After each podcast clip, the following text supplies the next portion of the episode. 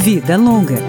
Dicas para uma maturidade saudável, com Cláudio Ferreira.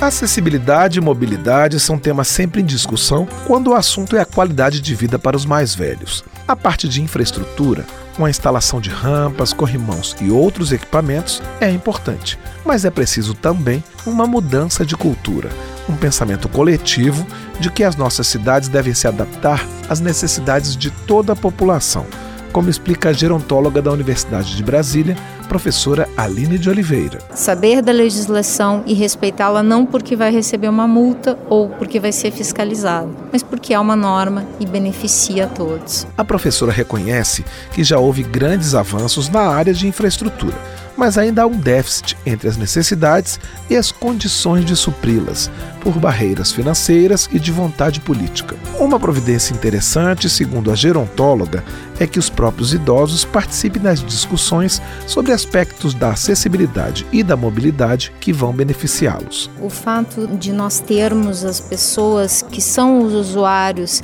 é, se apropriarem dessa voz ativa é uma maneira excelente da gente trazer aos resultados mais próximos das grandes necessidades. O sentimento é de que a educação é uma grande ferramenta para mostrar que inclusão e adaptação são temas que devem estar sempre presentes no planejamento das cidades.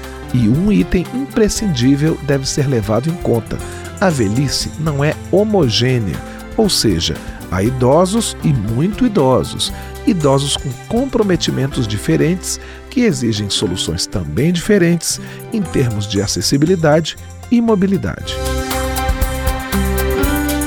Vida Longa, com Cláudio Ferreira.